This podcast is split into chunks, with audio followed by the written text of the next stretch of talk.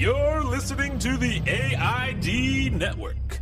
Hey, friends, welcome to another episode of Disneyland for Designers. Today's episode and all episodes on the AID.network are brought to you by members of the Circle of Trust. Sign up today at AID.network where you hear the complete version of all episodes and gain access to our complete archives. Today, we've got over 25 more minutes of content coming to you where we talk about the designer's perspective of the newly announced details of Star Wars Galaxy's Edge Black Spire Outpost. To hear all of today's show and all shows, visit us at AID.network or check us out over on youtube.com slash adventures in design. Plenty of Disneyland videos over there and always looking at the park from the perspective of the design and more importantly, how they design the magic.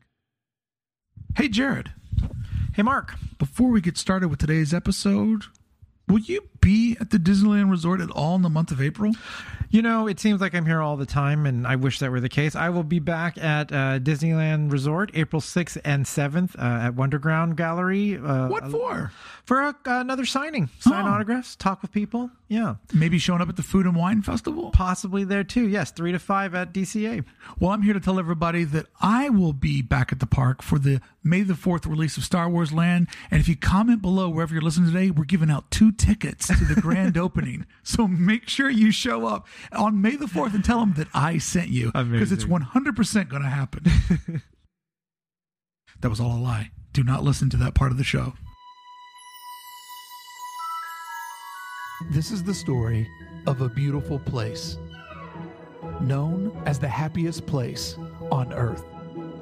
And all of its history, its secrets, and its tricks that you may find if your mind believes in design and you allow your heart to believe in magic.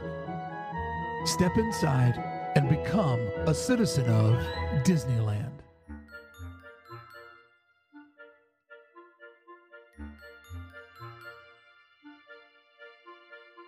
Hello, citizens of Disneyland.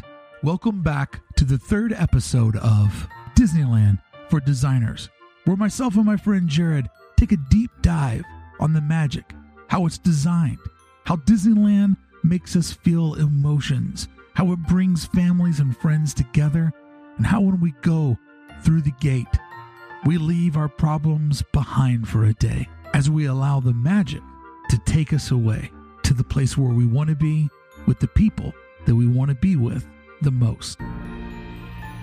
On today's episode, we're going to take you on a walk through the trailways, the secret paths, finding and discovering all of the quiet places that are left at the Disneyland park. The areas where you escape away, get away from the crowds, and sit back and enjoy the sounds, the smells, the ambiance of one of the world's greatest design parks. These are the spots where you sit back, enjoy a conversation, or just simply relax and let it all soak in. And while we're sitting here, today Jared and I will reminisce about the days when we first got hired to work for the Wonderground Gallery and what it meant to us to take on Disneyland as one of our clients. Listen along as you'll learn dreams do come true in this place full of magic and happiness. And let me thank you for joining us for another trip around Walt's original Magic Kingdom. Even though Jared Mariuma and Mark Brickey have both worked for the Disney Corporation, this is a fan podcast that in no way is associated with the Disney brand, Disney family, or the Disney parks. It is made with love by two fans. Jared, Yes, sir. here we are. For most folks, it's been a long work week. It has. It's Friday evening. and Friday evening to me, Friday evening to me is like the perfect date night or plan night. You know, like you work all week, you're you're kind of still tired, but you got that little bit of a weekend rush. Right. And to me, it's like if I don't have plans Friday night, I get sad. Sunday's perfect to wind it on down. Sure, nothing. Saturday is a quiet weekend at home. But if I don't have something to do Friday night, it's literally like no dessert. and so for you and I to be able to hang out, That's right. record a podcast, and the perfect ending to a week is sweet, sweet Disneyland Resort. and what a week. What a week! This week, then when we're recording, was a wild week of press releases. Indeed. maybe too much data fell on us from the Star Wars. On purpose? I mean, you know, I, I hate to tie politics into Disneyland, but it's almost like sometimes you see people like, we're going to give a whole bunch of stuff to divert you from something else. What's the diversion? Why did they throw so much Disneyland, so much Star Wars, so much content at once? Like last week was a dead quiet news week. Mm-hmm. This week it rained on Yep, us. I mean, absolutely. it literally rained on us. So coming up later in the show, we're going to kind of look at what we now know about Star Wars Galaxy's Edge. And I have some working theories on the design of it and how a lot of what people complain about the park, they actually did a sleight of hand on us and they're giving people like there's this complaint, right? Everything going to be properties? Does everything have to be property related? Mm-hmm. I'm going to share with you some of my theories and maybe make you see Star Wars Land from a completely different perspective. Because I had a awakening, uh, as al- alcoholics say, I had a moment of clarity where I was able to see the whole thing in front of me. Go, oh, wait a minute. It was there the whole time. It was in front of us the whole time. Disney did it again. You know when they show us the concept art? Right. There's like hidden things in there, and then later you go back and look at the concept art and go, it was in front of us the whole time. Right. Exactly. The whole time. That's their magic. That is their magic. So we're going to talk about that later in the show. But first, this is where I, I would love to start with today's episode. There's this thing that we've been told about called Project Stardust. You take star, the first word from Star Wars, you take dust, as in pixie dust, and they've been going around the Disneyland Resort for the last 18 months, widening walkways, mm-hmm. removing trees, removing planters, even, dare I say, removing shops. Hmm. Wow. That's when you know Disney's getting serious Serious. removing shops putting people off the beaten path you know opening up new places to eat new new areas have opened up and it's all about the idea of widening the berth mm-hmm. so that we can handle the influx of people that are going to show up at some point this spring or summer for Disneyland's Galaxy's Edge. Yeah, thank goodness. And there are some key spots. I'm sure you know them all. I'm sure you have a list of them all. But yeah, we've started to see some of the benefits of it already. I think especially in uh, Adventureland was one of the big spots. What a clog. Change, yeah.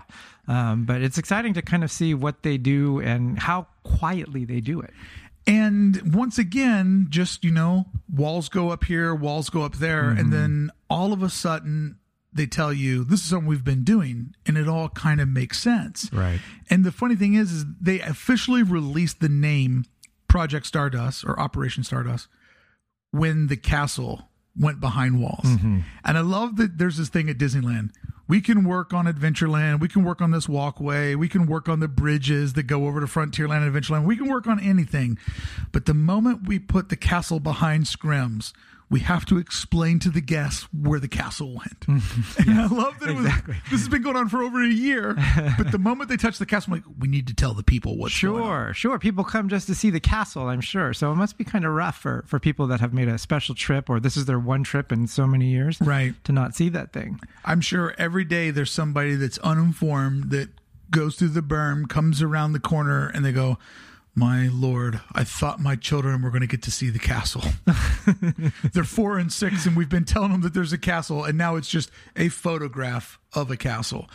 But what I wanted to talk about today, going back to our last two episodes, and thank you everybody who's found us and listened. Last time we went sort of medium focus, looking at one attraction, Snow White's Scary Adventures, um, which got me going even further down the rabbit hole over my YouTube channel of, okay, what did the first ride look like? I actually went back and found photos and like recreated the map of how it worked.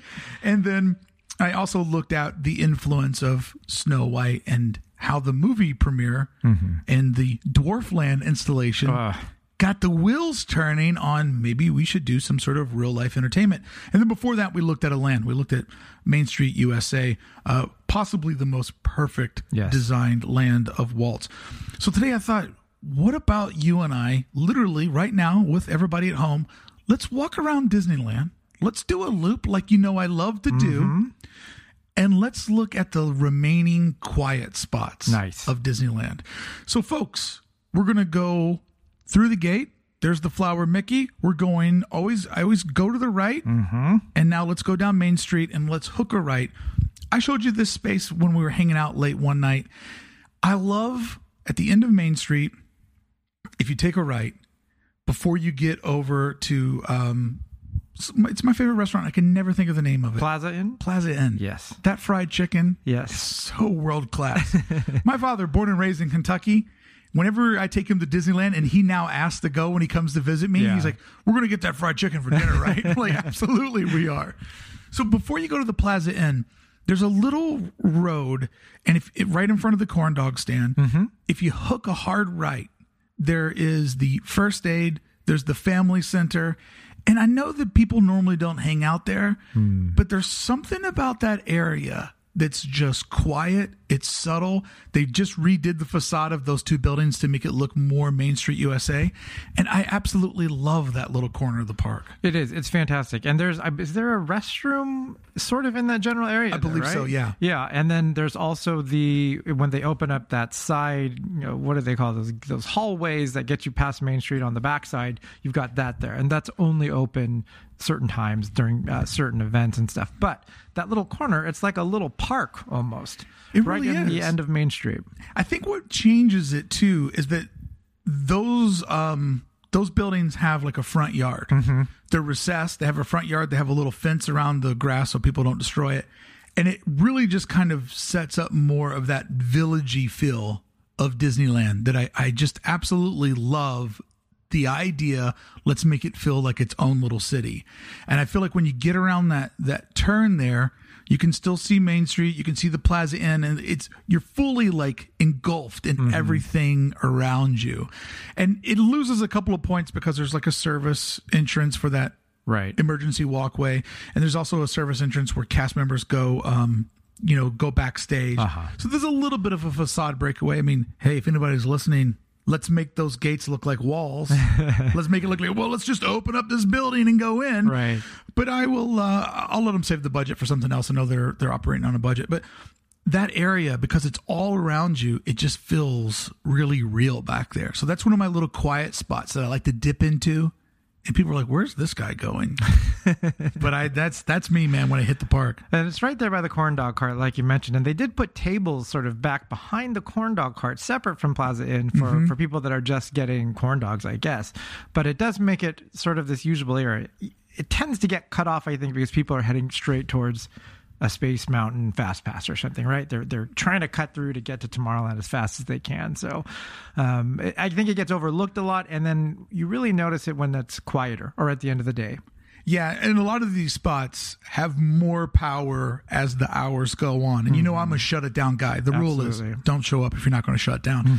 But yeah, I, I think that a lot of people, because once you get to the end of Main Street, you're it's head down. You're either going to Plaza Inn or you're making that cut to the right to go into Tomorrowland.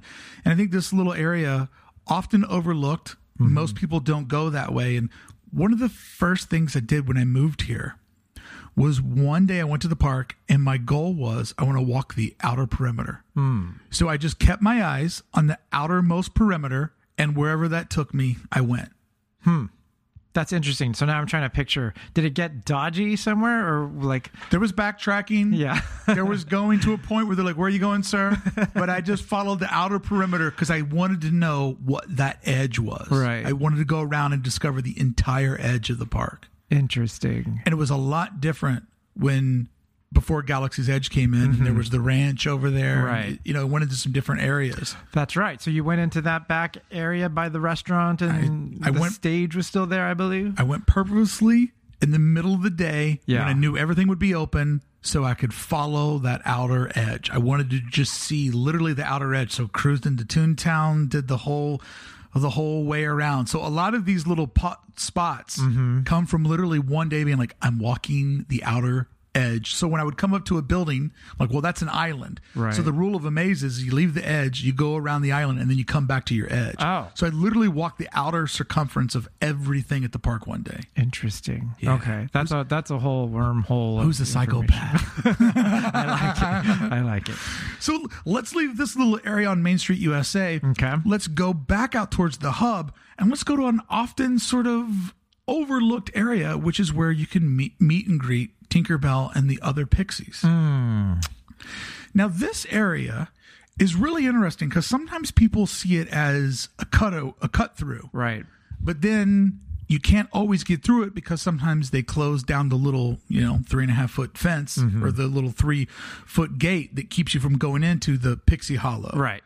So this area, it's hidden. Probably, if you look at it from above, it's a bigger footprint than what you would imagine. Yeah. But it's sitting in there, and I don't know this. I didn't research this, but I'm doing this off the top of my head. Is this where the home of tomorrow sit at one point? Yes. Okay. Yes. How do you feel about losing that for this? Well, that was dated, and it, it- that one suffered from Tomorrowland problems, right? It's it's no longer uh, Right. viable, or it would be something they'd have to maintain, uh, and sponsored by Monsanto, uh, a relic. So I was fine with that. I I'm fine with the meet and greet. I'm fine with Pixie Hollow. I don't like the way that thing is situated there because it takes up a very visible section of the park, a transitional spot, and it just sort of makes a wall there with all of that sort of uh, you know the overgrown leaves to give it that that sort of size aspect. Um, so mm, I'm fine with it in, in theory. I, I don't like the way it looks there though, and it kind of really blocks that space. It is a an interesting sort of bottleneck. Yes. And when people are trying to cut over because of the fountains that they have Mm-hmm. out there, it gets a little bit of confusing which way you go. Right. Now at nighttime, when it's lit up properly and the fountains are working Yes. properly, it's really, really beautiful. It is. It is. And I think that's why I want to see that area featured more. Or I wish they made it so maybe you can view the the meet and greet from from standing by the fountains because it just looks like a wall of darkness uh, right now. Otherwise, um, so I don't know. I, I, I think it feels like something that was temporary Yeah. and stuck around longer than they had anticipated.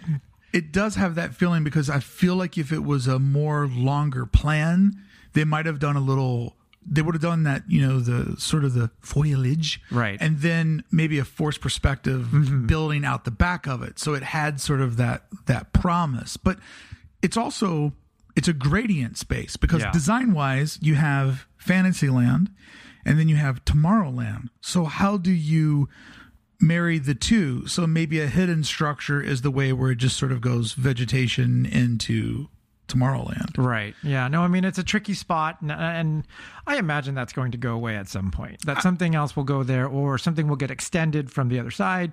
Um, but I, I can't imagine that that's sticking around. It feels like that's not even always populated with the characters or that it's a much rarer thing now to, to catch those other because that Buzz Lightyear queue goes deep back into there, but not, you know, it doesn't cut all the way through. So, yeah, it's a little bit tricky, but still pretty, very pretty in the front.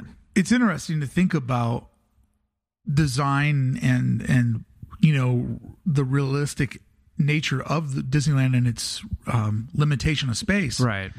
That's a really valuable piece of real Yes. estate. If you take that area and if you put, you know, Buzz up on the chopping block and Mm-hmm. the people mover stuff that's going through there, all of a sudden you got enough land where you can make make a play with. Mm-hmm. So I am, you know, I'm in, incredibly fascinated with the eastern side of the park and what the future of it is. This is a part of that. I will say this. I don't have kids, but some of my favorite memories of the park are coming with my my niece. Uh-huh. And when she was four years old, we took her to Disneyland for the first time. She lives in New York, flew to California. In Mm. her mind, she thinks at this moment in her life, she thought California was above the clouds. Right. She exactly. just thought that's where Aunt Beth and Uncle Mark live. so we take her there, and like a, most little girls, she's way into the princess line, and her mm-hmm. favorite is Tinkerbell. So we took her to the meet and greet. She got to meet Tinkerbell, and when she met her, she was literally in awe. yeah. Could not get one word, one syllable out of her mouth. just stared at her like a complete creep. Yeah. Stared at her Little weirdo. little weirdo, complete little weirdo. When her moment with um, Tinkerbell was done, they say, "Okay, you got to move along." And so we walked, you know, past that, and then you go to the left, you go to where the little the, the walkway ends. She stood at the gate, paralyzed, and watched three more meet and greets with other children, and so she had sweet. this look on her face, like, "There she is. She's real." Like she's real and she's right there. Yeah. And we were, and, and they were like, let's get her, let's get her. I'm like, let her enjoy it. Right, So we yeah. kind of hung out and just let her lurk. And the cast members there were really cute. They saw what she was doing. They're like, if you want to stand over here, you can get. Mm-hmm. And they let her lurk, and because they knew that she was the girl that was paralyzed, they couldn't say a word, and she just was like staring at her, just like, I can't believe she's right there. Yeah, not as cute when I do it for some reason. No, yeah, they no. make me move on. But so it's it's interesting to me with that because it, those characters are for the kids for the most part, right? Sure. And they they they're ones that get taken by it. Did she talk about it afterwards? Did she say like, so that was Tinkerbell? The size thing didn't. The only, her only sort of like logic yeah, in looking at Disneyland and the thing that didn't seem to make sense to her Mm-hmm. is we took her to California Adventure for the Princess Breakfast. yeah, that they do, uh, which used to be the Ariel's Grotto Mm-hmm. restaurant.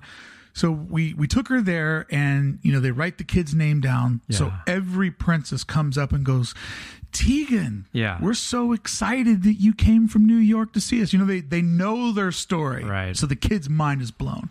Well, then the headliner is Minnie Mouse dressed like a princess. Hmm. Well, every you know Aurora and Cinderella and Snow White, they all talk to her. ah, Well, then Minnie comes up and Minnie can't talk. Right. She goes, she had, a, she had a little bit of a slur at that age. And she goes, I get to meet all the princesses, and Minnie Mouse couldn't say anything to me because her head's made of wood.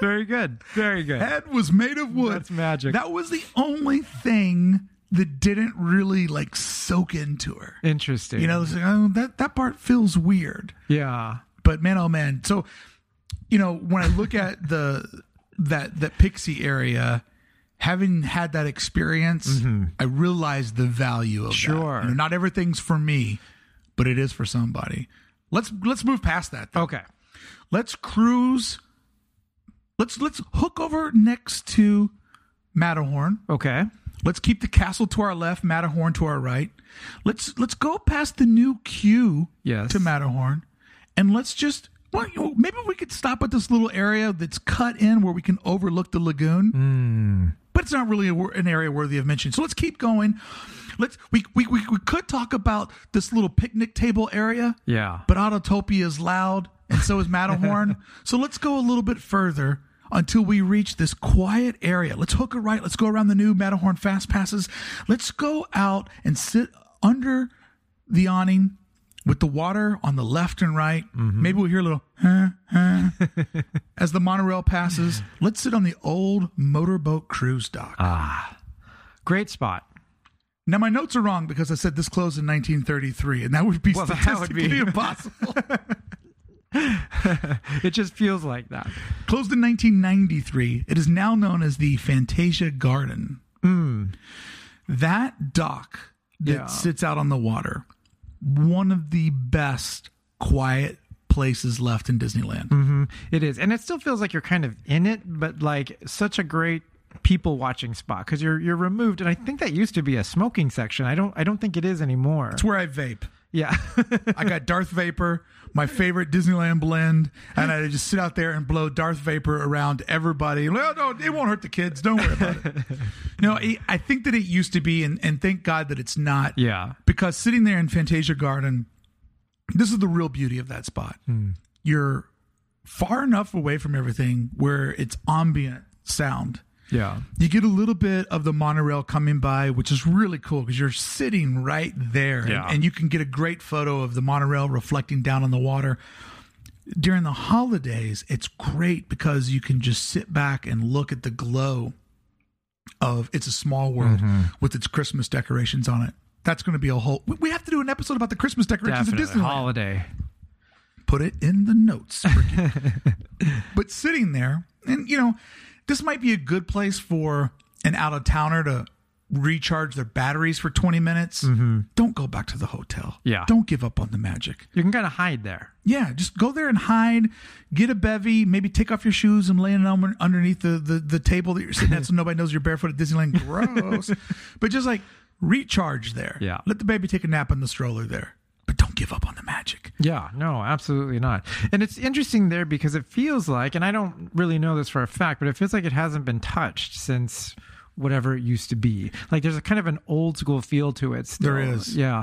Um, and they haven't turned it into anything else. It seems like it's a, an area that will probably eventually will lose, but for right now, it is this very cool sort of anomaly in that sort of busy section of the park. When I did um, over my YouTube video, and you can find me at youtube.com slash adventures in design, I did a video about the rumor of the Sleeping Beauty dark ride coming to Anaheim. And my idea was that that if they're going to expand Fantasyland, Yeah. the perfect place to put that would be the Autopia plot. And um, I sort of did some very lazy renderings of how seeing a little bit more castle when you're standing in front of Matterhorn or over by the lagoon at Tomorrowland or at It's a Small World would be nice. And uh, people commented below that that motor, um, the motorboat cruise dock, would be the perfect bridge to walk right into uh, the Beast's castle. Oh, oh, oh, okay. Yeah. And it would fit really well there. If you think Right, about right. something like that would fit really well there. And, you know, opposite of Matterhorn Mountain, do a little rock work behind the castle Mm-hmm. to sort of hide the, the showroom. Uh, that could be a really, really strong expansion of Fantasyland. Would we lose uh, Small World Arcade there, you think? Or would we keep that as no, part of I? I think that that can stay and needs to stay because of parade routing. Mm-hmm. But I just feel like, what if you're at Small World and you looked over the perfectly trimmed bushes in, in, in the mall area there, and you just saw, you know, off to the distance, a little little more plantation, or a little bit more vegetation, as well as the the tip of uh, of a castle and some rock work. right. You'd keep it going. Yep. Absolutely. I mean, it's due for something. It won't sit there for long, it seems like. So something's got to go there. But while it is there, I would recommend enjoying it and stopping by because it's such a great area of the park. It's it's quiet, it's relaxing, and if you're a local, that's a really great place. Like you know, kind of tired. and I Yeah. just want to. I want to just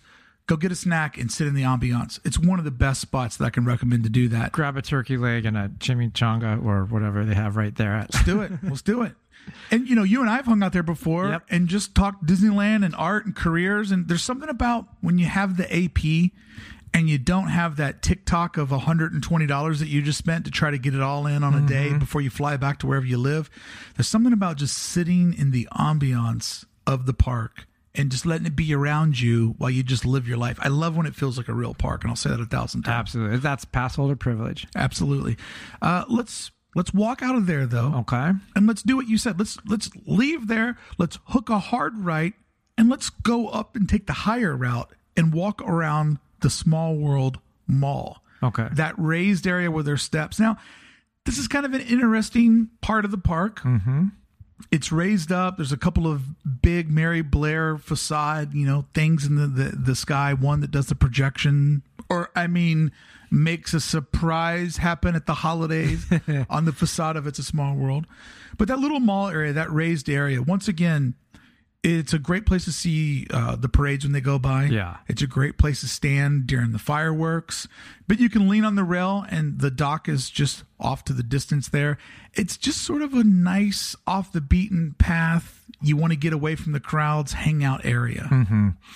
It is, and it's it's. I love that Small World takes up so much real estate because it really does come all the way out there to Alice and to Matterhorn. Uh, that just that whole walkway is decorated with the Small World motif to to take you right up to there. And then we do have other things in the back that aren't even hinted at, or like Toontown's basically hidden behind there.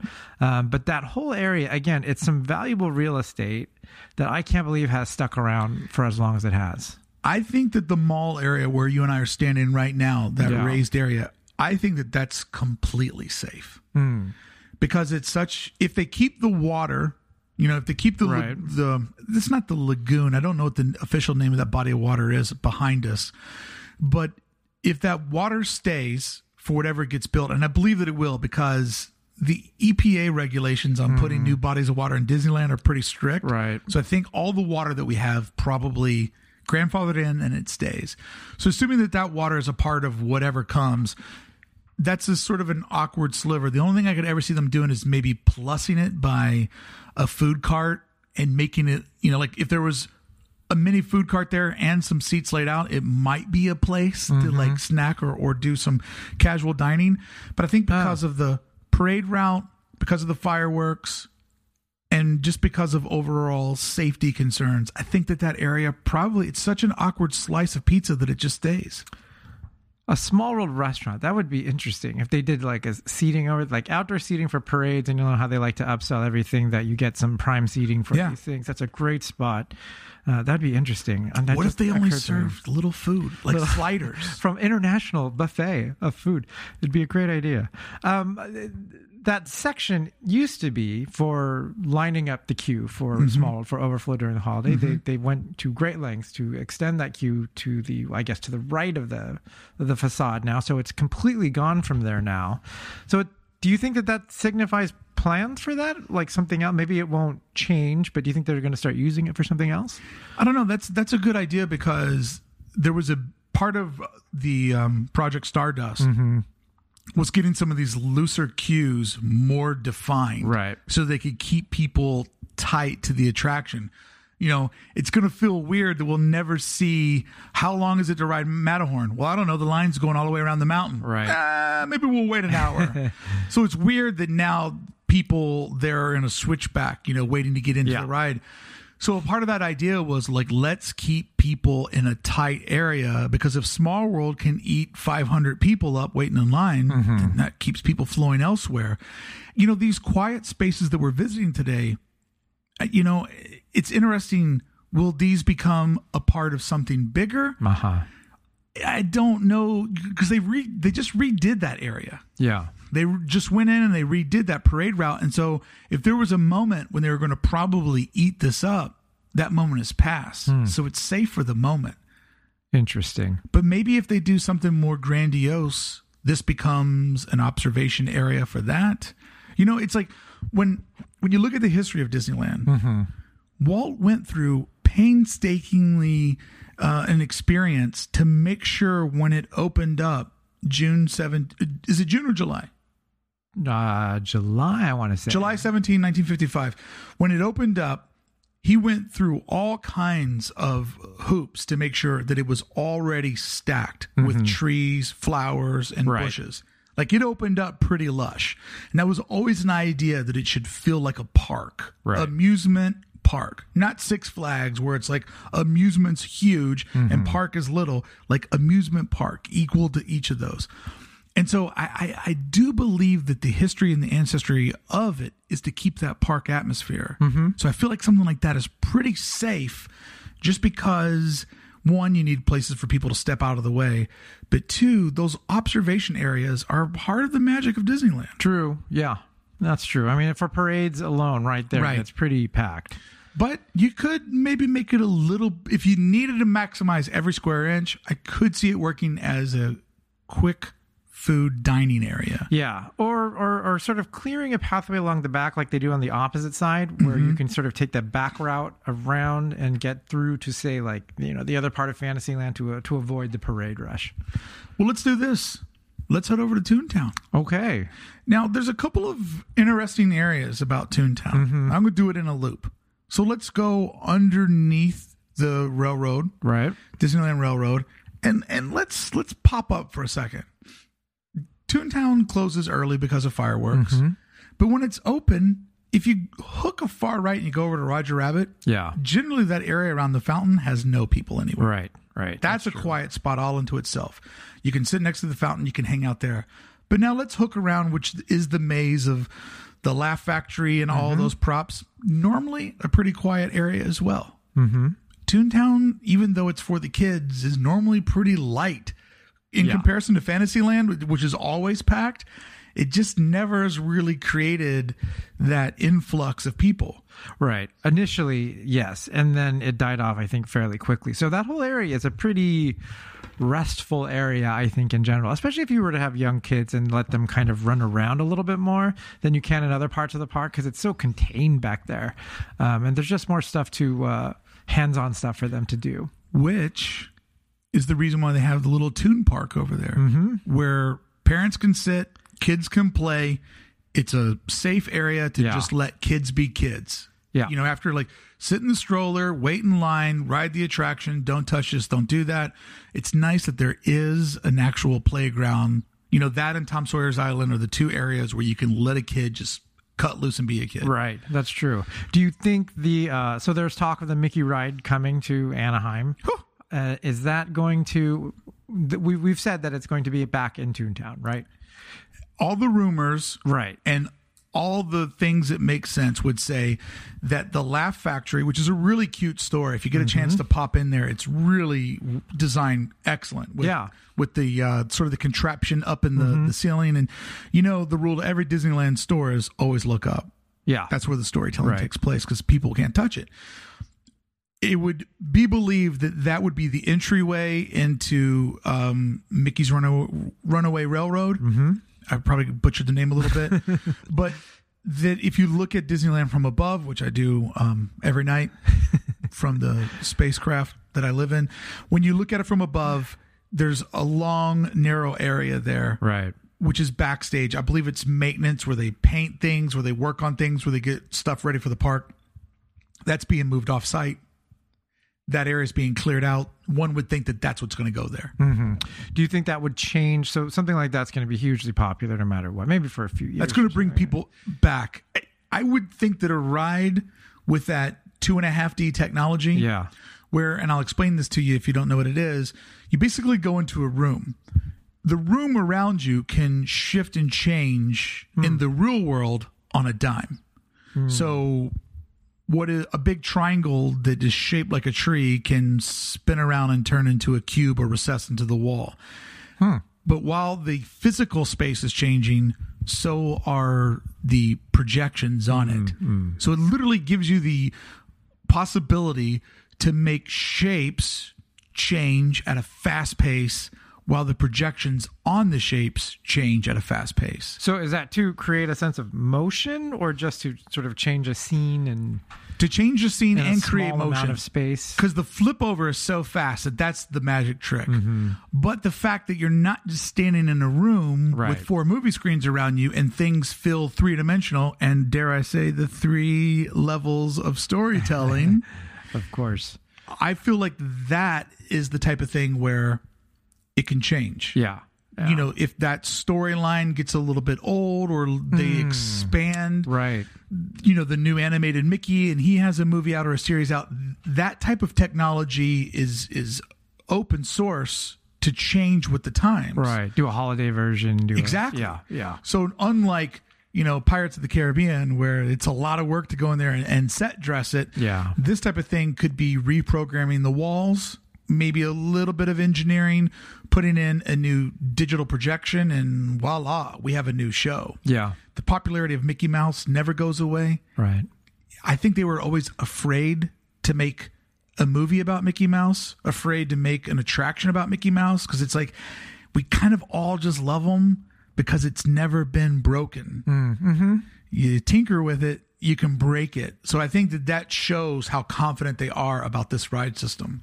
So, how do you feel about it going back in Toontown? It makes sense. Makes complete sense. We I think might- it needs it. Yeah. Do you think that that would guarantee Toontown sticking around then for a few more whatever decades? It would be wild for them to put in this attraction Yeah. and then 10 years later say we need more room for Star Wars Land. Right. and and rip it out. I I feel like they know that it's a problem area, but I feel like they know that families and young kids need this space.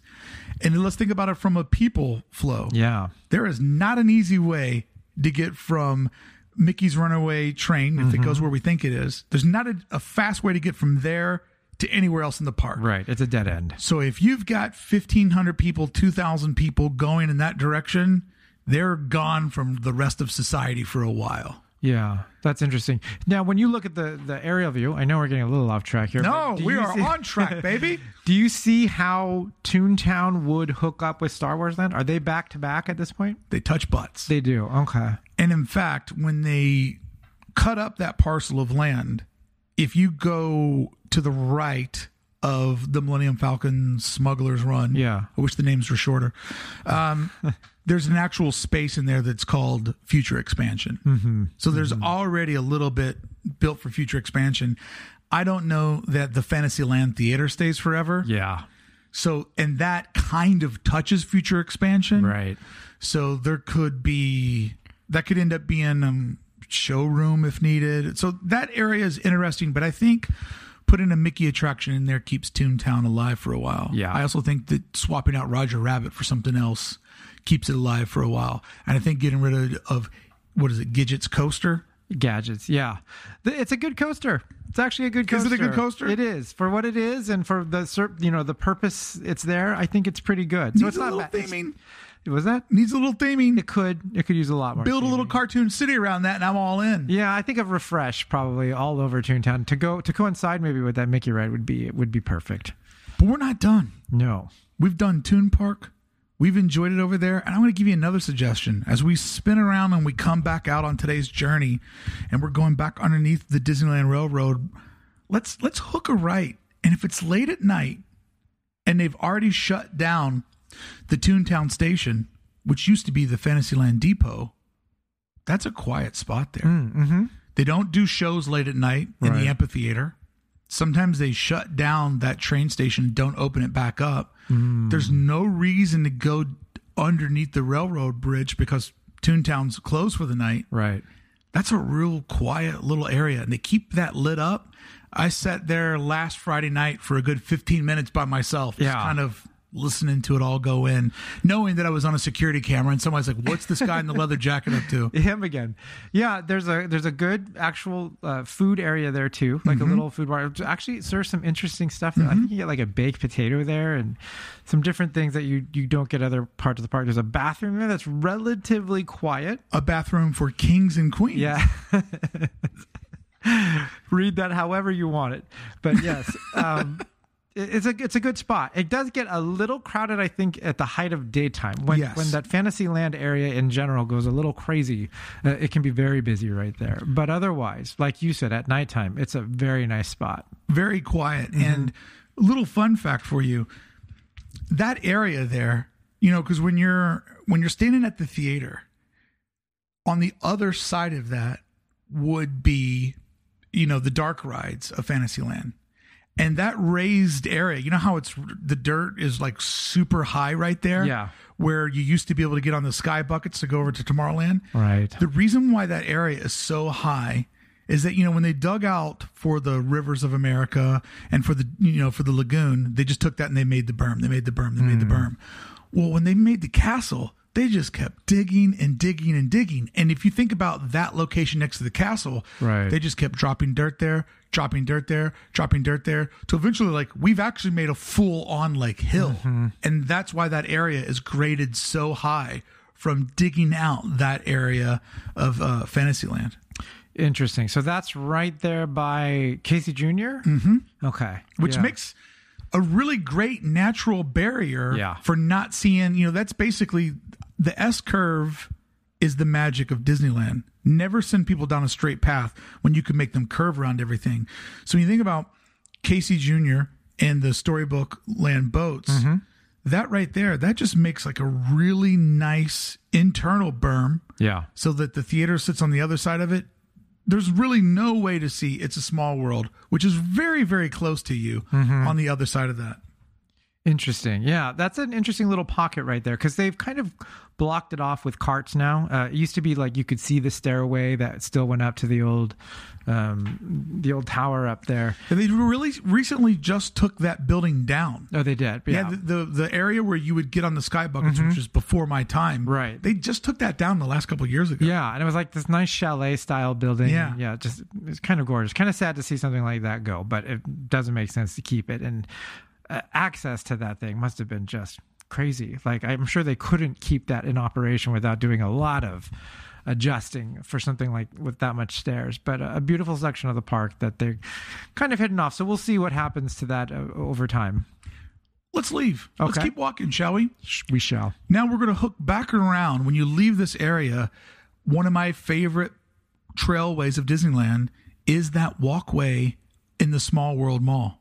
Okay. Last time we were standing up high looking over the water. Right. But this time we're going to go behind the bushes. We're going to go behind the food carts. Mm-hmm. Although that popcorn does smell good. Pretzels. Yeah. And you just walk along that wall there. There's a couple of areas where cast members can get into a little bit of a, an area they have actually inside the park. But when you walk along that wall that will eventually spit us out over by the storybook boats, what a great little trailway. I know, it seems to get overlooked. It's not as crowded. It's never crowded. No. like you can always use that as sort of an escape route. I think people are more focused on the parade if that's what's happening at that point. But uh, a great little spot to. Um, to I don't know that I've ever really stood there. I think we have taken like a break there, especially during a parade. But uh, yeah, usually very clear. After our last podcast, you'd be Mm-hmm. happy to know that I walked through there by myself last Friday night. Yeah. And what did I stumble across? But a group of Asian girls, I believe speaking Japanese, Okay. that were all in that trailway that were taking photos because there was nobody around. Huh. And they were like getting superposed and getting all in the spots and they had like sort of the schoolgirl matching outfit on. and when I walked by, I'm like, it is so ironic that I'm bumping into this after just discussing this phenomenon early on in the show. Had I spoke the language, I would have loved to be like, "Do you want me to take a photo of all four of you at Yeah, once?" Uh, they probably would have taken a picture with you. Who knows? American Like, in there. Look, here's a lurker, a late night Disneyland lurker. We heard rumors about him, but we didn't know that the White Walkers exist. so yeah, I cruised through there, and um, I, I just love that little trailway. Now let's keep moving on. Monstro, how you doing? Very nice. Um, You maybe could use a little bit of a paint job right now, buddy, but I won't judge. Walking past the beautiful new queue for Dumbo, where Yeah. now the people are behind the attraction instead of flooding the sidewalk. But man, my legs are so tired. Do you mind if we stop at the Casey Jr. platform? Absolutely. Now, this is a great little area. Yep. A lot like the Small World Mall, it's raised up two or three feet. There's picnic tables, there's canopies. You can kind of sit there and listen to the sound of Dumbo and see the mm-hmm. kids flying around having a good time. You can also hear the train coming and going behind you. You can hear a little bit of King Arthur going around and around in circles. Like this is destination 0 for mm-hmm. ambiance of Fantasyland. True. Now, I haven't really walked back there since uh, the remodel. Are you still able to sort of go up to that organ? I think it's behind glass or in a little room. Now the organ is now part of the queue. It is. So okay. we kind of have to go over and be a part of the queue, but that Dumbo ride cart Mm-hmm. is still there where we can go up and let's hop in and get a photo taken of us right now Photo op. because I've never rode the Dumbo. You have it. I can't do circle rides. Wow, that's a big circle. You could probably do that. I could see teacups being a problem, but Dumbo is not bad. I wrote it. I will say, I wrote it for the first time since I was a kid, like uh, not too long ago, with some some younger people. Yeah. I think you can handle it. The circle things mess me up, but man, oh man, do I love the way that it looks, and I Yeah. love that new queue. Please fix the back of the attraction. But this raised area, the Casey Jr. platform, Right. This was an area that was kind of on the chopping block, and they decided to save it just because they need to still have these little seated areas. What was, was something planned for that area? Just maybe taking it out and expanding the walkways. Yeah, Because it yeah. can get a little bottlenecky there. But they kept it in. And I think that the idea was well, if we get all the people behind Dumbo, Mm-hmm. it just creates that that pattern. And dare I say, once again, a fantastic area to watch fireworks if you don't care Ah. about projections. yeah, that's right. I never thought about right there. It's right there, right behind you, pretty much. You're just sitting up there, normally nobody around because all the attractions in that area, well, the railroad's still running and the boats are still running and, and maybe Dumbo's going, but the rest of Fantasyland is shut down, Mm-hmm. which in the fireworks, the nighttime shows eat up the population. It's Yeah. a, if you don't care about the shows, which you should care about the shows, but if you don't care about the shows, it's a really great time to crush rides. Yeah, and because that Fantasyland area at the height of the day gets so awful, that's a nice quiet spot to sit and still be close. So, so when you're trying to escape your family or something, uh, it's nice to just be able to be right there. You're still close to everything, but you're not in the thick of it. And if you want to rip a good pic, go up to the rope that keeps the two entryways of Mm-hmm. the, the heart of Fantasyland closed. Take a photo of the buildings. There won't be a human standing in front of you. True, You get a full full look at them. All right, I feel rested. Let's walk around the edge of Frontierland. Ah, Now, this area used to be a very quiet part of yes, the park dark. dark, quiet. But I used to like to sit back there. Mm-hmm. The ducks would hang out, and, and it really, even though the nature noises were pumped in by a speaker, Right. it very much felt like you were not in California, Yeah. not in Disneyland, uh, not in Anaheim. Like it literally did feel very woodsy back there. Yeah. Dare I say, made me feel like I was back home. I love that area. Um, now that the Galaxy's Edge is coming, that is not a quiet area anymore. That area, literally Galaxy's Edge right there, right? Yeah. Like that is going to change. That's the edge of the galaxy's yeah, edge. that's going to change the whole dynamic of that section of the park. Yeah. You know, you go either in either direction and it's pretty awful. Like if you go back towards Fantasyland, it starts getting crazy right there. If you go back towards Frontierland, that's a bottleneck right there by Thunder Mountain, which might be they might consider reconfiguring that entrance right there. But that whole section is just going to be because that's I'm assuming right. That's the main entrance to the land. You know, because of where Galaxy's Edge is being built, Yeah. there's three entry points. Right. The edge of Critter Country, uh, the one right when you come around the corner of Big Thunder Mountain. Yeah. You know, doing one of those famous Disneyland like jags, like, and then the closest entry point to us right now, which is at the t- the edge of Fantasyland, like right when you come around those restrooms on the far side of Mm-hmm. Yeah. what used to be the Village House. Right. So you got those three entrances. Dare I say those two entrances are pretty close together. Yes. And I could almost see one being an in and one being an out. Yeah, like a loop, because it would seem almost like you could loop right there, depending on what's on the other side, immediately on the other side. Yeah.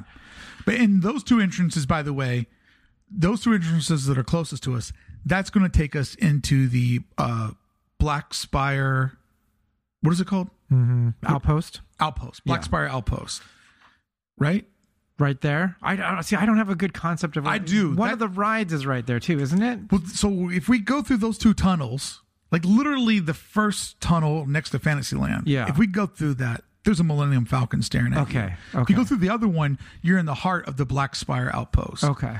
But so basically, you go through any one of those two, you're you're right in the thick of it. Now, the pathway that comes from Critter Country, Uh-huh. that's going to take you sort of through a Star Wars like park. Okay. There's right. spacecraft parked everywhere. Right, that, You know, right. you're going to kind of wind through sort of a civic like plaza area to get up to the Rise of the Resistance. I'm excited about that entrance because it loops the park there, which is great. It's it's nice that they opened that up, and it is a it is a substantial pathway. I think once we're in the thick of it, though, that won't seem big. No, At no, all. it'll it'll get it'll that will be a bottleneck Yeah. Yeah. of proportions we haven't probably seen before. yeah. But that area there, that that's a nice little park area. But let's let's let's cruise over that way Okay. because as we go through the rivers of America, Mm-hmm. there's lots of areas to sit around and kind of sit on the side of a bench or whatever and look at the river. I always love stopping looking at the river. Yeah. And I always ask myself this question How long until my ashes are in that river? Highly illegal. Bet it happens every day. I'm sure it does. It's weird to know that one day that's where I'll end up. yes. And I just need you to sneak this vial into the park. But when when I stand there, I, I always love looking at the the river. I I love that area. And if you follow it correctly and you keep staying on the river's edge, you will find my favorite quiet spot of all of Disneyland, Fowler's Harbor. Ah. So we're all the way around now. We've gone all the way around Rivers of America, past the petrified tree, Right. past the Fantasia viewing area. Um, and then, I mean, yeah, the Phantasmic viewing area. And then all the way around to what's the restaurant there? Harbor or something right there? There's a restaurant that you. That, Oh, that- that serves the bread bowls? yeah, that entries. That's the entryway to this section. Yes. So Fowler's Harbor, there's if you just got spit out of the haunted mansion, there's a couple of carts of merchandise which Walt never wanted. Just want to point that out. There's just merchandise out on the sidewalk. He always wanted it to be inside the stores Ah. to keep it clean and it, to encourage exploration.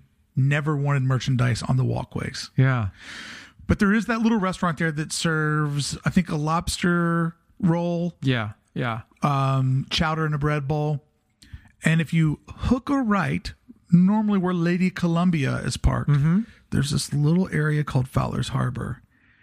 Over on the edge of the river, there's some seated areas, probably the quietest, Yes. most reserved area in all of Disneyland. a weird little spot that once you once you discover it, as you showed me, Uh, you're just amazed that this thing exists. Even uh, it takes you right back around to Splash Mountain, like you see where the uh, right after the drop. I think they come circling around. Yeah. there.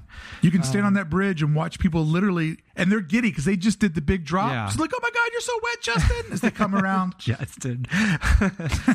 Do you know anything about this area? I mean, you're the one who showed me this area, and it's fantastic. Now I show everybody. I give you credit, kind Thank of. you.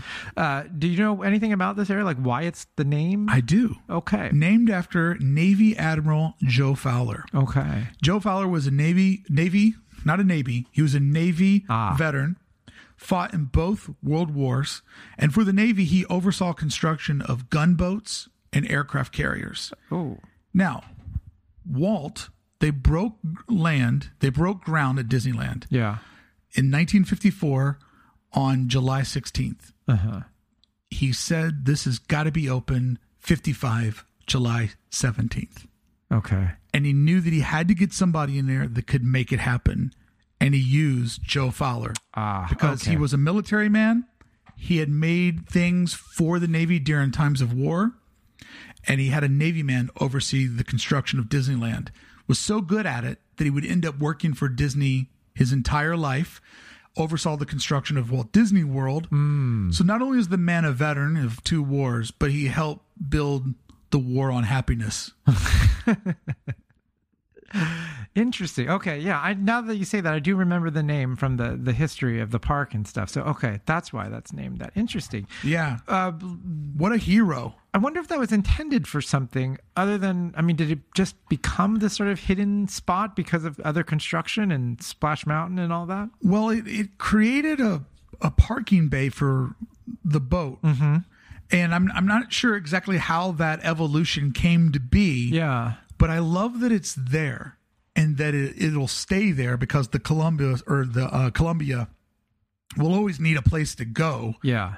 And so it's a safe spot, but it's such a quiet and nice pathway. When I bring people from out of town and they're like, why are we walking to this restaurant? And then we hook that corner. And then I normally spin around and say, this is my favorite spot of Disneyland. Yeah. When people say, what's your favorite attraction? I go, Fowler's Harbor. what the hell are you talking about? But I absolutely love that section Yeah. and and to have it named after mm-hmm. such a you know great American that that you know fought for all the values that Walt believed in. And what is interesting is that when they were building Disneyland, architects couldn't do what they wanted them to do. Hmm. Architects think in a very like mathematical way. What they Right. wanted to build had never been built before. So what Walt realized he had to do is he had to take his Imagineers, bring them up to California code. Because you know, if you're used to building sets for Hollywood, Right. that's not an architecturally sound way to build things Right. and it might not be there six months from now so he took his crew merged them with an with architects and that's how the place got built so not only was Fowler working on an insane deadline of exactly 365 days, but he was working with a crew of people that had never built something mm-hmm. that was something that had never been built. Right. Right. So it's either dry with all these rules or it's like facade stuff from the film That's gonna fall in the yeah, water. Exactly. That's just meant to be filmed. So to hit that perfect sweet spot Yeah. is, is just absolutely outrageous. Uh, do you mind if we just go across the way real quick? I, I would love to just go over to the New Orleans Square Fountain. Let's do it. A beautiful fountain. I cannot figure out what its historical significance is and if it's mimicking anything really in Louisiana or New Orleans. Right. But I will say this the reason why I love that little park so much when it's not overflow for the Haunted Mansion Right. holiday overlay. Yeah. I love that when you hang around that fountain, you can literally have a 360 view of people all around you. And if you listen, you can hear Yes. They're that close. which is the telegraph Right. going off over at the New Orleans train station. Mm-hmm. And when you hear that sound, tell your party that you're with, like, do you hear that? Then you can let them know that that's Walt's opening day speech Right. converted over into Morse code. That's the telegraph that's going off. And by that being on a loop 24 hours a day, 365 days a year, Walt's voice is always being heard hmm. inside of Disneyland. Yeah, that's interesting. It is a, it is an interesting spot right there because there is a lot. Again, it's a very crowded section of the park, and un, Let's drop a fountain. if they're not if they're not using it for the overflow, it does sort of stay kind of quiet. Yeah. Popcorn's big there. You got uh, the weird churro cart there too, so a lot of uh, options while you're waiting for people to get off Haunted Mansion or Pirates. Yeah, it's a great spot. Last spot I'd love to take you to. Okay. We're going to go back over to Fowler's Harbor. We're going to make that little hook. We're going to go over the bridge, and then we're going to pop out right at the edge of now two decisions. Do we want to hook a right and keep going to the galaxy's edge, or do we want to go to the left and go over to Critter Country? Something interesting about the decision to take the Hungry Bear. Um, Hungry Bear restaurant. Yeah. I was going to say tavern, but it wouldn't be called No, tavern no, no, no. take the Hungry Bear restaurant. Interesting decision to sort of like scale back the patio, Right. create a more of a bank there for the rivers of America, and let people go to the right, because that means that forever the left over where the hoot and holler hideout is, that's forever going to be a little dead end, a little quiet cul-de-sac. Yeah. Yeah. And when you go over to Winnie the Pooh, which is a fantastic ride, Mm-hmm. often overlooked, when you go back into that little area, there's so many trees. Mm-hmm. They built that nice r- wall so you can't see out that makes it feel like Splash Mountain keeps going. They even planted trees on top of the buildings there Right. to make it feel more dense and like a little forest.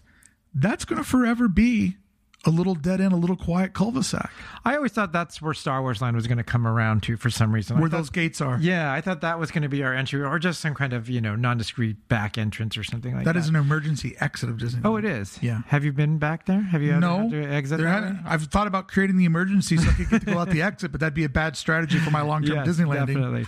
Again, this is a great section. The Pooh store is great. Mm-hmm. Um, it's a, it's got some merchandise that you can only find there. It's got the little snack shop in there, the cookies and everything that are great. Um, It's like a that not to cut you off, but that No. shop kind of has a little bit of almost everything that you could find over on Main Street. Mm-hmm. yeah, all in one little store. without the crowds. Um, but they've got that stream there that runs along the Winnie the Pooh ride. Just love it. I have taken so many photos of the little houses and just the way that they've. It's completely man-made, Can I tell you a but it looks so that? gorgeous. I think it has something to do with raccoons. I would love to hear it. Have I already told you the story? I've heard the story Have I told the story on the podcast? on uh, on your podcast. oh, yes. on my podcast. I heard. I think so. Yeah. Dude. This is fantastic, though. So I was there one evening with our mutual friend Gavin from Podcateers, Mm-hmm. the uh, podcast where a group of buds get together and talk about Disneyland every week. Go check it out where fine podcasts are found. He and I were walking around the park, Mm-hmm. and newsflash, I made him watch Fantasmic for the first time. Really? Yeah, I'm like, first time? How have you been here hundreds of times and never watched the nighttime show? He's an attraction smasher. I'm a magic grabber. Yeah. we we have, we're we're polar polar opposite that way. Yes. But we were back there, and it was a cold January night, uh, and there was you know a little bit of like rain in the air, and we we were in that area, Yeah. and that little creek right there, where that little bitty cottage is, that's animal size. There were two real raccoons hanging out next to that, and I I didn't even pull out my phone. I didn't want to try to like get the perfect pic. Yeah. I just wanted to follow the magic. Yeah. So he and I watched those two raccoons monkey around there on the banks. They took the creek. They went through the pipe that goes underneath the man-made Yeah. like walkway bridge. Right, right. We ran over to the other side. They came out, and we literally watched them like go off into another drainage ditch. We watched them the whole time that they were out. Did they have little shirts and hats on? Maybe a fishing pole or anything like that. I wish they would have had like a costume on, but I can just tell you they were two of the healthiest, chubbiest little Disneyland raccoons that I'd ever seen. Corn dog fed raccoons. I love though seeing them in Critter Country, a magical experience. What goes to show, mm-hmm. I'm going to go to the park tonight for probably my 230th time. Every time is different. Every time is different. You never know what you're going to see. All right, let's hook back around. We've now done a loop of lots of quiet spaces. I'd like to ask people that are listening do you have a favorite quiet space that maybe we missed? Or did we just open up some new rest areas for you to explore? Right. Sure. I you know, we could probably do a whole show on the uh, bathrooms. I think that is one of the most key Oh, rest spots You just made about. me think of another quiet space we didn't even get to on this 1st Uh-oh. version. Man, notes for the next one. there's so many more trailways. I would love to one time though do an episode when we do these sort of like different kind of episodes. I would love to do one that is just the trailways of Disneyland. Mm-hmm. Yeah. Just to give people that like insider's way, like these are the best routes to take during these times. I think it's so great. And it's something that I've been able to do since I've been a pass holder for the past few years and where I've come for these events. And, you know, I can just come into the park on my own for a few hours and eat dinner and then just hang out. Rarely do I do attractions when I'm by myself. Uh, Yeah, I've never become so that much. guy. Yeah, yeah. The single rider guy. I, I, I mean, single rider with friends is one thing. Yeah. Single rider for single rider, like the guy who's just in line by himself reading a book. I'm like, whoa, you're a legend. no single rider shame at You all. love the magic more than me, and that's pretty difficult. It is. It is. But to be able to spend the time without an agenda, without rushing around, to get to check out these places and enjoy these sections, uh, we've been able to do it a lot together, which has been great. Um, but it's something I wish everyone could do. And if you I can know. plan some time to just experience the park and walk through and not feel rushed by fast passes and, and reservations and, and everything else that you have to do, which let's admit it's difficult to do because everyone usually is on a time frame. So I, I would almost love to make like a a program where people could say, I'd say, okay, here's how you do Disneyland properly. Come out and stay for five days, six days, or if you got the budget, right. stay in the area for six days. Yeah. do park day off park day off because if you do back-to-back days in the park from open to close Right. you're going to hate your life You're angry. you yeah. need some time off and that's why downtown disney was built to spend some downtime but stay in the area. But i would i could i could literally guide people through the perfect day of california adventure. Like give them a map so that you don't see it all at once and Mm-hmm. it's like levels and levels of discovery. Like when i take people through there and i do a day long like um tour Yeah. i have it all planned out where they don't even see parts of the park until i want them to see parts of the park. Like i know how to bring somebody through there to where they're actually like whoa this is cars land. Mm-hmm. they don't even know that it's there yet. Because i keep talking to them and keep like look at this over here look at this over Yeah. here. They don't even see the other half of it. So you do dca on day one. Then you do disneyland on your second day at the park. Then a third day where you just lurk and stroll. Mm-hmm. like get to enjoy a locals day of the magic. Because now you've seen it all. Yeah. you hit some of your favorite attractions but get to hit the park like a local is such a different vibe Hey, friends, I hope you enjoyed the show so far. Coming up in the next segment, Jared and I talk all about getting to work with Disneyland through the beautiful Wonderground Gallery, how it was a career goal that came true for both of us, how it made us feel, and how we moved on from there. But before we get into that segment, I'd like to introduce you to a couple of sponsors that are making Disneyland for Designers possible today. Jakprints.com slash Circle of Trust is where you go to save on printing, whether you're looking to make garments, paper stock, stickers, notebooks. Truly the friend of the creative. Whatever you're trying to make, you can always partner up with jakprints.com slash circle of trust. Always able to help the creative of all sizes figure out the perfect solution for their artistic and creative printing needs. Are you paying too much to send out packages and letters? Wouldn't it be nice to have a solution that can give you the lowest rates? With SendPro Online, it's easy to save time and money no matter what you send, from packages to overnights and letters. Easily compare USPS, UPS, and FedEx rates, all in one online tool. Also gain access to special USPS savings for letters and priority mail shipping. SendPro Online is only $14.99 a month, and for being an Adventures in Design listener, you can get a free 30-day trial when you visit pb.com slash design. Hey, before we get into today's bonus content where we talk about a lot of the Star Wars stuff, I want to ask you this. I have a very distinct memory the first time I got hired to work for Disneyland as an artist Uh huh. with the Wonderground Gallery. I have a very distinct first day of being like, whoa, going to the park by myself to do research. Yeah. I would love to know, could you share for me the first time that you were officially an artist and that you got to like either go there and celebrate it or go there and research it and kind of soak in like I've just made it to one of my ultimate career dreams.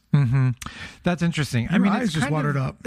it's an ongoing thing, and I think uh, one of the early times it wasn't at the very beginning because at the beginning, like Wonderground was a new thing and nobody knew what it was, and it, it, it didn't have any weight yet. So you're in from the very beginning. Yeah, Wow. yeah. So uh, you know, it wasn't. I didn't have anything to compare it to. I didn't know if this thing was going to be around permanently. You know, and even for the first year, it seemed like it could be a temporary space. I think it was when I started doing the Kingdom of Cute stuff when we first did the art piece, and I think initially that was actually for Wonderground for D23, another very Disney event. Are you going to that this year? I will. Yeah, Oh, more on that. Interesting. soon. Interesting Yeah. that you'll be there. Are you going to like be doing something there? I sure hope so. Yeah. Um, Interesting. more on that. More I'm on that. shocked. I'm shocked that you'll be there. I thought you would just stay in Sacramento that weekend. I tried. Um, but that was the first time where I went and I researched it and I thought about it and I was trying to think of like, what do I love about Disneyland? Why do I like it? And it, it is hard to sort of verbalize it. So I think that was the first time where I realized like, I'm doing this for work. Like, this is work. This is fun. This is everything. Like, I don't even think I would have dreamt this. Like, it seems too indulgent to dream that you're going to go to Disneyland as part of your job, as part of to research it. You're going to write off the cost of a season pass because it's part of your work. Comes just- off my taxes every year, dog. it just never occurred to me that that would be the situation. Um, so there have been several times, even doing stuff like this, where we're doing a podcast and we're, we're going in there to look at something specifically so that we can talk about it here. I, I just never thought. I think every time we did, like when we were walking in last uh, the last time we came on a what was it like a Thursday afternoon Friday. or Friday afternoon, uh, middle of the day, uh, just be able to go in and uh, cruise around and then come back and do this, uh, no stress. Uh, it's amazing. I think I said to you, how amazing is it that this is our lives? Exactly. There we're two men in their mid 40s Yeah. that literally our big thing to do on a Friday is go ride Snow White's Scary Adventures twice mm-hmm. so that all of our theories will be true when we hit record. Absolutely. And I, I feel like making Disneyland work for me versus actually working for Disneyland Right. is such a different like scam on life. Yes. The fact that I've made it part of my quote unquote brand and a part of who I am and part of my identity and the way that I like can make metaphors between that and the real world, like it feels like a complete honor to be like, I love something so much that I want to make it part of my life. For me, um, I went to the park by myself on a Sunday evening. Yeah. I had to drop off some stuff. I had actually drop off prints that I had done that were non Disney related, but I'd got the green flag or the the checkered flag or I got a flag. I got a I got permission that I was going to be doing something for the park, and and they they wanted to see some sketches, so I went there and I sat on the steps of the Main Street train station Uh huh. and I just like sketched Yeah. and I just drew. Were people watching? Did, did it attract? Uh, It was attention? like a really perfect Sunday evening where Yeah. there wasn't a lot of people around. That's and, better. And I was kind of more on my own headspace, but Mm-hmm. it's weird. Like if I went there, like if you just go there and you're doing something on your own, you feel weird. But knowing that it was for them, Yeah. it felt official Mm-hmm. and it felt justifiable. And I got to do something that I never got to do with my previous life. So when I was in a band, we came really, really close to signing a major label Yeah. and unfortunately they went with another band and that band fell flat on their face Good. um, but we were really really close and um, but there was this thing that i wanted to do and there's a horrible band horrible band collective soul but they have a really really great song that the guy wrote about signing the the record deal Uh huh. and um, it's it, it's basically about they signed the record deal. I think maybe he went to the top of the World Trade Center or the Empire State Building and he looked out over New New York, and it was literally like, "My dream just happened. So what's next?" Mm-hmm. And um, I will put the song in the notes below, but the lyrics are so powerful. And when I found out that that's what that song was about, I always said to myself, I'm going to listen to this song if I ever sign the deal. And I will know what he was feeling. Yeah. And it never worked out for me. So I actually put on my headphones and I listened to that song and I walked through Disneyland. And I knew that this was the last chapter in my career as a commercial artist. I knew that I would do a little bit of work for them. And then I can't be that guy and podcast guy at the same time. Right, And I know that this is where I'm supposed to be. Um, so it was kind of like I knew I was writing the last chapter and a very important part of my life story. That's really interesting to me. I, I've heard you tell this story before, and I know that that is the situation. Did it happen that the timing was right? That that this opportunity came up as you were making this decision? Had this not come up at that time, would you still be doing design, or would you have left design and just done podcasting? I literally told my wife, said, as soon as the subscription model of the Circle of Trust gets up off the ground, Right. I've got to stop doing design because design is only holding back the podcast. Right. And I can't like half make money off of design and half make money off the podcast because I won't ever fully be good at either one. Right. And one will always eat up the other. And so I had made the decision that I wanted to be full time. I mean, I'm not a full time podcaster. I'd like to think of myself as a full time content creator. Yes. And the podcast is one of the things that I want to do. Um, so I literally had made that decision and I had been printing and I was hot and sweaty and I literally came into the house from my print shop and I sat down in you know the dad's chair Right. and uh, I got an email and it was the Wonderground Gallery saying we have a project would you like to work for us and I looked over Beth and I go I've got one more project to do and it's this one Wow. and so I saw that out and um, it about killed me trying to do both at the same time. Yeah. And unfortunately to the Disney Corporation, I was not a very good employee because I was trying to do that on top of also it was a very crucial moment in getting the podcast Right. like really materialized and, and self-running. So it was very hard to do both at once. And it was lots of late nights, lots of working 24 hours, lots of giving up weekends. Yeah. And there was literally a moment where I was done with my first project and I thought that I deleted it and I sat at my desk and I cried for half an hour. Yeah. I. Uh, yeah. We've all been there. I think. And there was also a night, several nights, where I would have worked all day on the podcast and I would go sit at my desk and I'd be so tired. And all I wanted to do was go spend time with my wife and Right. enjoy my dog and sit in my living room and watch the cable that I pay money for. And I would literally hear out the window, boom, boom, boom, boom. And I would listen to the fireworks hmm. every night at 9:30 and I said, Mickey doesn't give up. Brickey doesn't give up. and I would keep working for another 3 or 4 hours into the night catching that second wind, Yeah. trying to get that work done. a little bit more on this. Did, did, did you see that uh, as a crossroads? Uh, like, say the prints that you did, that it just went nuts. That you could not. That they're begging you to do more things, continue to do more things. It's going to blow up and stuff. W- would that have changed the situation at that? Like if I point? get into a situation like you where I'm like full-time Disneyland freelancer, Well, I didn't want to say it like that, but yes, yes. Would there would there have if I would have not been a loser and I would have been a success like my friend Jared, Well, i- is there a Ma- version of that? Perfect. Uh, is there a version of that story though where you do keep going in design? I mean, maybe. Okay. Because you never turn away a success because Yeah. they're so hard to find. Right. An alternate reality would have been if the Disneyland stuff would have crushed, I would have seriously taken my Disneyland revenue and hired people to produce the podcast ah, I see. so I could be both. right. So I would just be illustrating and working for Disneyland, doing the talking, taking my Disneyland paycheck, and paying somebody to edit and produce my shows. see that's smart. That's why your business, and I would have looked at it as a either or. No, you never ever turn away a success. Right. And the reason why my life has been in these buckets of guy in band, guy working in the music industry, poster designer, Mm-hmm. illustrator, now content creator, like running my own brand in the middle there, Yeah. is that I I know the synergy of success. Yeah. And when I make one thing that feels more successful than the last, I never ever hesitate to embrace that and to lean into it. Mm-hmm. I think that's part of why I like Walt Disney so much is because so many other people would have stopped at animation studio Right. or stopped at feature film. Like so many people would have never, like, literally mortgaged their home, Mm-hmm. sold their vacation home, take money out of their savings account to launch Disneyland. Like Disneyland was made on a gamble. Yeah. And Yeah. that's why I love it. And that's visionary. Like Mm-hmm. that's something where I can feel, I can sense myself. I don't have that. I would work for someone like. I'm a cowboy, dog. I'm a, I am a cowboy, right? Like, fun fact about me: this is how little I respect my body. I have a 50 Cent quote tattooed across my chest.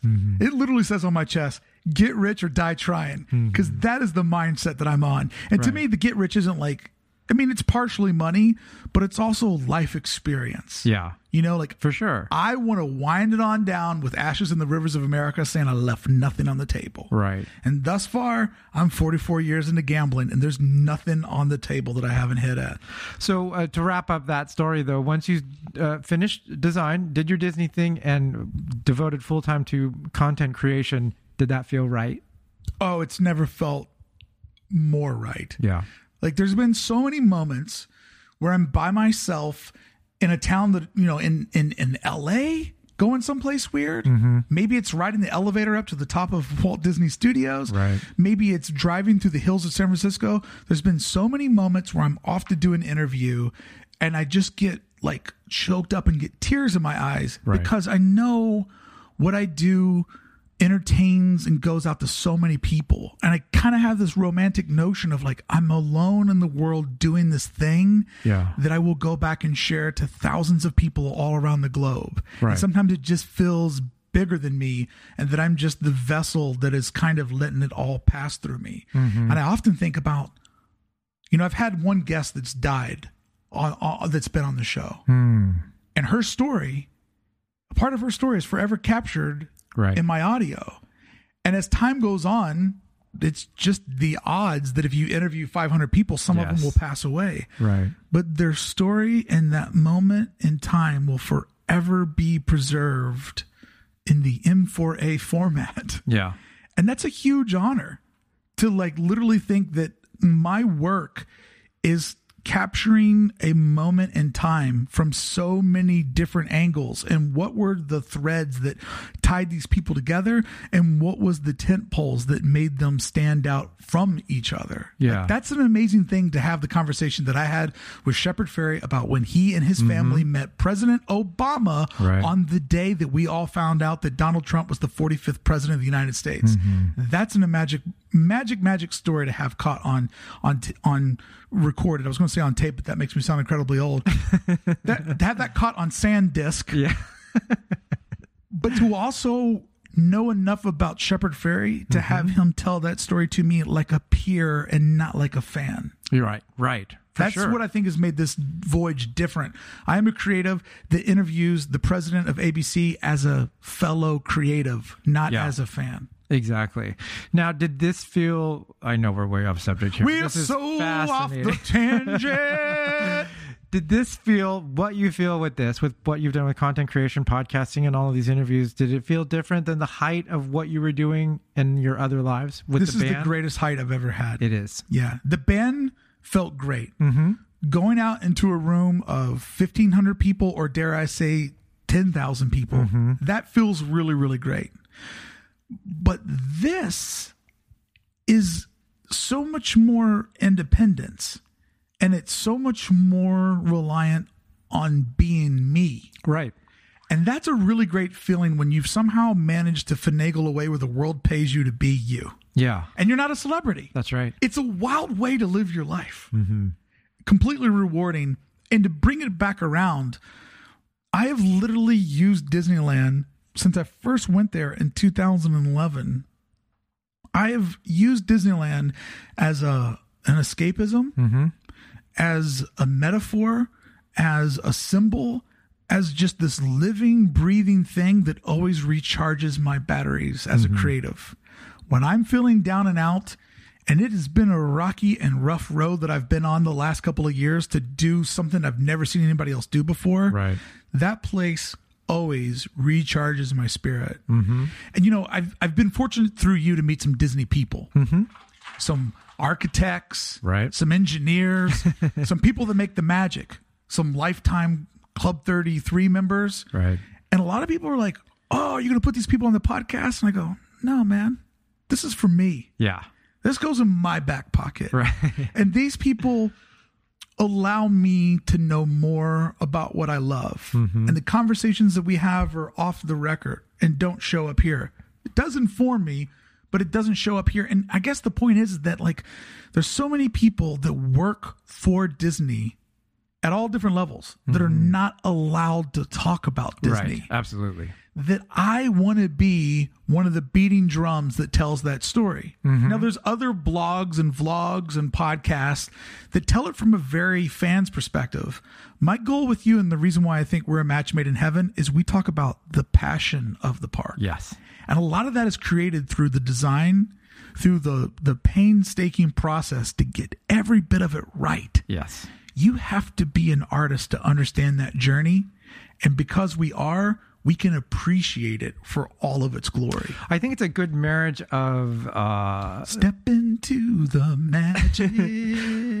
like I am just as much about the commerce of it uh, as I am the aesthetic. I have no shame in them making money. Absolutely. Raise ticket prices, I get it. Mm-hmm. Charge a lot when people are inside the berm, I get it. Yeah. I understand the whole thing was like Walt justified it to his wife saying, Look, we're going to get a 15% royalty on everything that has my name on it, which, by the way, is everything. yeah. Yeah. Yeah. You know, like it, it's the ultimate rags to riches, mm-hmm. build a legacy. I mean, the man literally built a global icon Yes.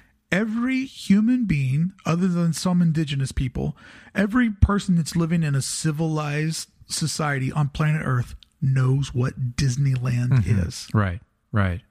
I yeah no I I exactly. That is exactly it. Uh, the the scope of it fascinating inspiring all the way around. From, from the creative like I said to the commerce side of it to the visionary. I I always think if we had 10 more years of him what would have become? Would it have been all wrapped up in Epcot and and this idea of a of, of city planning? Or would we have seen just more incredible stuff? The man laid on his deathbed trying to give Roy Right. the vision of Epcot. Mm-hmm. He literally was taking his last breath that I just couldn't get that sentence out. it's very dramatic blah, blah, trying to convey Right. what he wanted to happen. Instead, the world got a food court. But this is the thing that I really try to take away from Disneyland and why it, I, I feel like I'm such a student of it. With, through the podcast, mm-hmm. I try to make people laugh. I try to make everything that we do to be incredibly entertaining, whether it's sad, whether it's funny, whether it's a good story. I try to make it be incredibly entertaining, but always have that sort of silver lining of education. Mm-hmm. If it checks those two things, it's a good time to hit record. But the thing that I'm really about is creative empowerment. Mm-hmm. Whatever you're doing, make sure you do a little bit of it for yourself. And the analogy I always love to use is make sure you're building a castle in your own kingdom. And that's what Walt did. A lot of creatives get stuck building a castle for somebody else. And I'm embracing the idea that the AID network, it's rough around the edges, it's far from being perfect, but this is my own Disneyland. And I think of it as such, and I try to build it as such. that's pretty perfect. That's Thanks, man. probably a good spot to close up this part because I think that wraps it up perfectly there. Step into the magic. dun, dun, dun, dun, dun. All right. Only Disneyland would make me love Owl City. Do you want to talk about some of the Star Wars stuff? I'd love to. Okay, let's do that. Let's get into the Star Wars stuff. Let's get into the, the Circle of Trust bonus content. What a weird little uh, emotional path we went down there. I think that speaks a lot about why we're doing this, though. I think that that more than anything else we've said so far probably explains what this project is about. and I hope that I hope that people are on that voyage and they get that this there's so much Disney content. Yeah. For me to do it on YouTube and through podcasting, I want to have a different angle. So like one of the things that I did while we're recording this is this was the week that all the news broke Yes. about Michael Cohen, no, about Disneyland and Star Wars Galaxy's Edge. All the news broke this Right. week. Tons and tons of stuff came out to us. And instead of being another guy showing you all the drinks, all of the toys, all of the costumes, I kind of had a different read on the week. Mm-hmm. My hot take was this. Hey, friends, thank you so much for listening to the free version of today's episode. Coming up in a Circle of Trust bonus content, we've got over 25 more minutes where Jared and I look at Galaxy's Edge Black Spire Outpost. There's been a lot of news that's broke about this new immersive land, and we look at the design of it, the heart of it.